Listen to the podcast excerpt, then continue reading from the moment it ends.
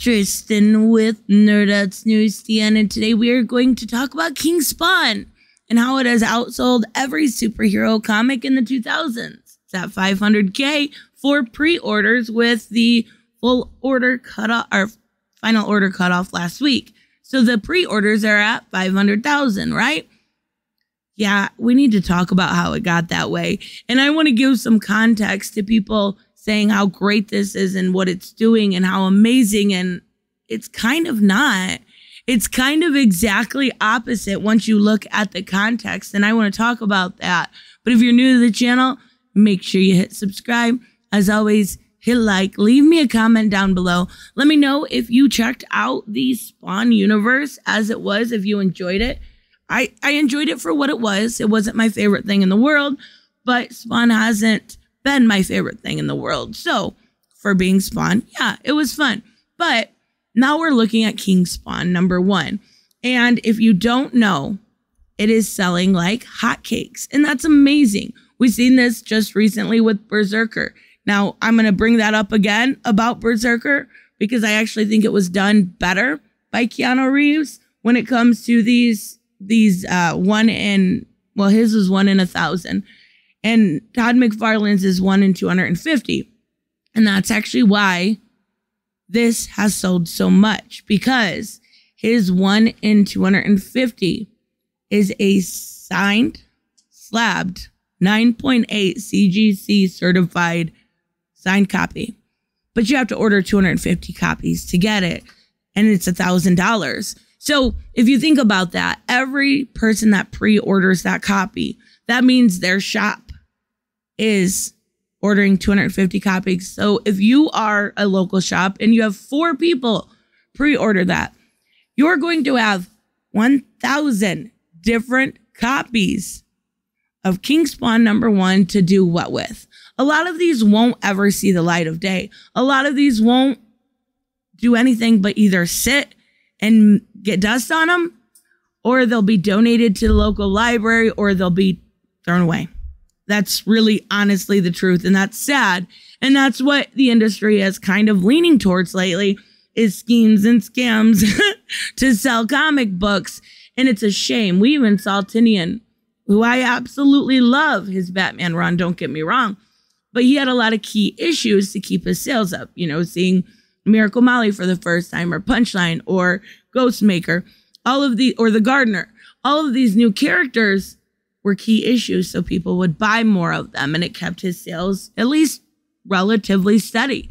And this is a fucking shame. I'm going to say it for what it is. I like Todd McFarlane. He's a smart man, but Todd McFarlane gets what Todd McFarlane wants and his only concern is Todd McFarlane. And that's a good way to look at it. That's a good way to look at life if that's how you are. And that's perfectly fine. But you have people out here reporting this as this is this great feat. We're doing something great when really it's just buckling the industry way more. It's super unhealthy for the industry. It is not good. It looks good for sales, but it's not good. So if you look right here, I'll show you the CGC slabbed one. It's got the signature up here. We've got, you know, uh, 9.8 sale up here.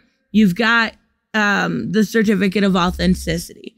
So about 300,000 of these issues were bought for this comic alone, meaning it really probably would have sold right around 200K, which is still amazing. Still really good.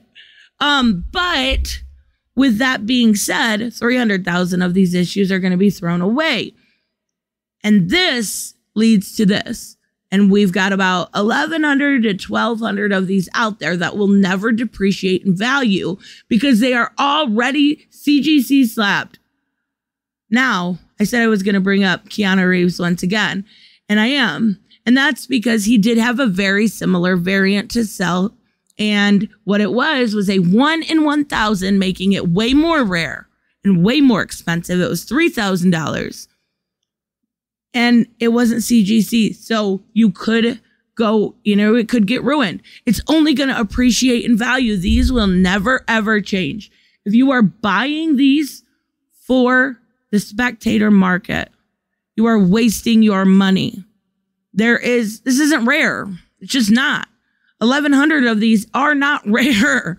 And, and without the ability to get any sort of damage, it's just not going to ever appreciate and value. Maybe slightly initially, but not after that. And it's really unfortunate. We also see that they're doing being very deceptive about it.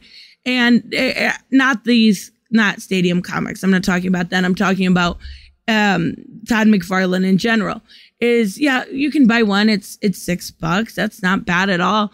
But you, they're also selling packs in order to get the different variants, right? So if you want the Capullo variant, you have to spend $150 and you can get your Capullo variant. And that's great. But it actually counts for eight sales. Eight. And then, then on top of it, if you want the, you know, when you get the McFarlane sign variant, it actually counts for nine sales because you're going to get all the other ones. So one is going to count for nine or eight, or if you want the um all four of them. You, you see what I'm saying? If you want the Sean Gordon Murphy one, it's absolutely getting ridiculous the way that this is doing. I know comics don't sell that great, and I understand that. And I understand that it is a niche market, but doing stuff like this, very, very deceptive variant issues, variant comics, different, you know, paying different people is what caused the crash in the 90s. And I think, unfortunately, if anything, we're only inching closer by doing this kind of stuff. This is a big issue. This is the worst I've seen it. And it actually really um, irritates me because it's such a waste. It is such a waste to see 300,000 copies of this comic go to waste and then have the media and idiots on YouTube going, oh, look, it's outselling everything. Because Todd McFarlane is being so damn deceptive about it. And that's the truth in it. And it's not just Todd McFarlane. He just figured out how to take it to a whole new fucking level. Because this is the first time I've ever seen anything CGC done. A whole new level. At least with Keanu, it was more rare. But this is getting to be an issue. And unless publishers look at it and stop worrying about these short term gains of a little bit of a media attention and actually look at long term level, uh, you know, being able to keep their lines going because they're going to look and go, okay, one sold 500. Why is three already down to 50,000? Why is it down to 50,000? Maybe at six we should reboot. And then they start all over again. And it's an issue and it takes readers out. And then you have readers like me who actually want to read it, who actually want to enjoy it, and are simply like, I I'm I don't know that I can support something that's going to be the downfall of the industry.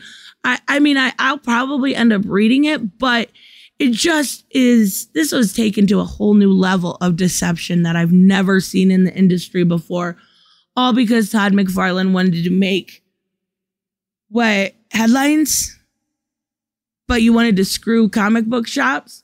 If you had somebody that just wanted two in their shop, they've still got 500 extra copies that have to be thrown away.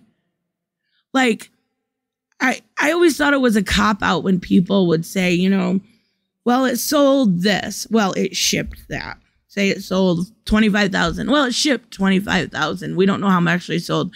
In this case, it's not a cop out. It is the fucking truth.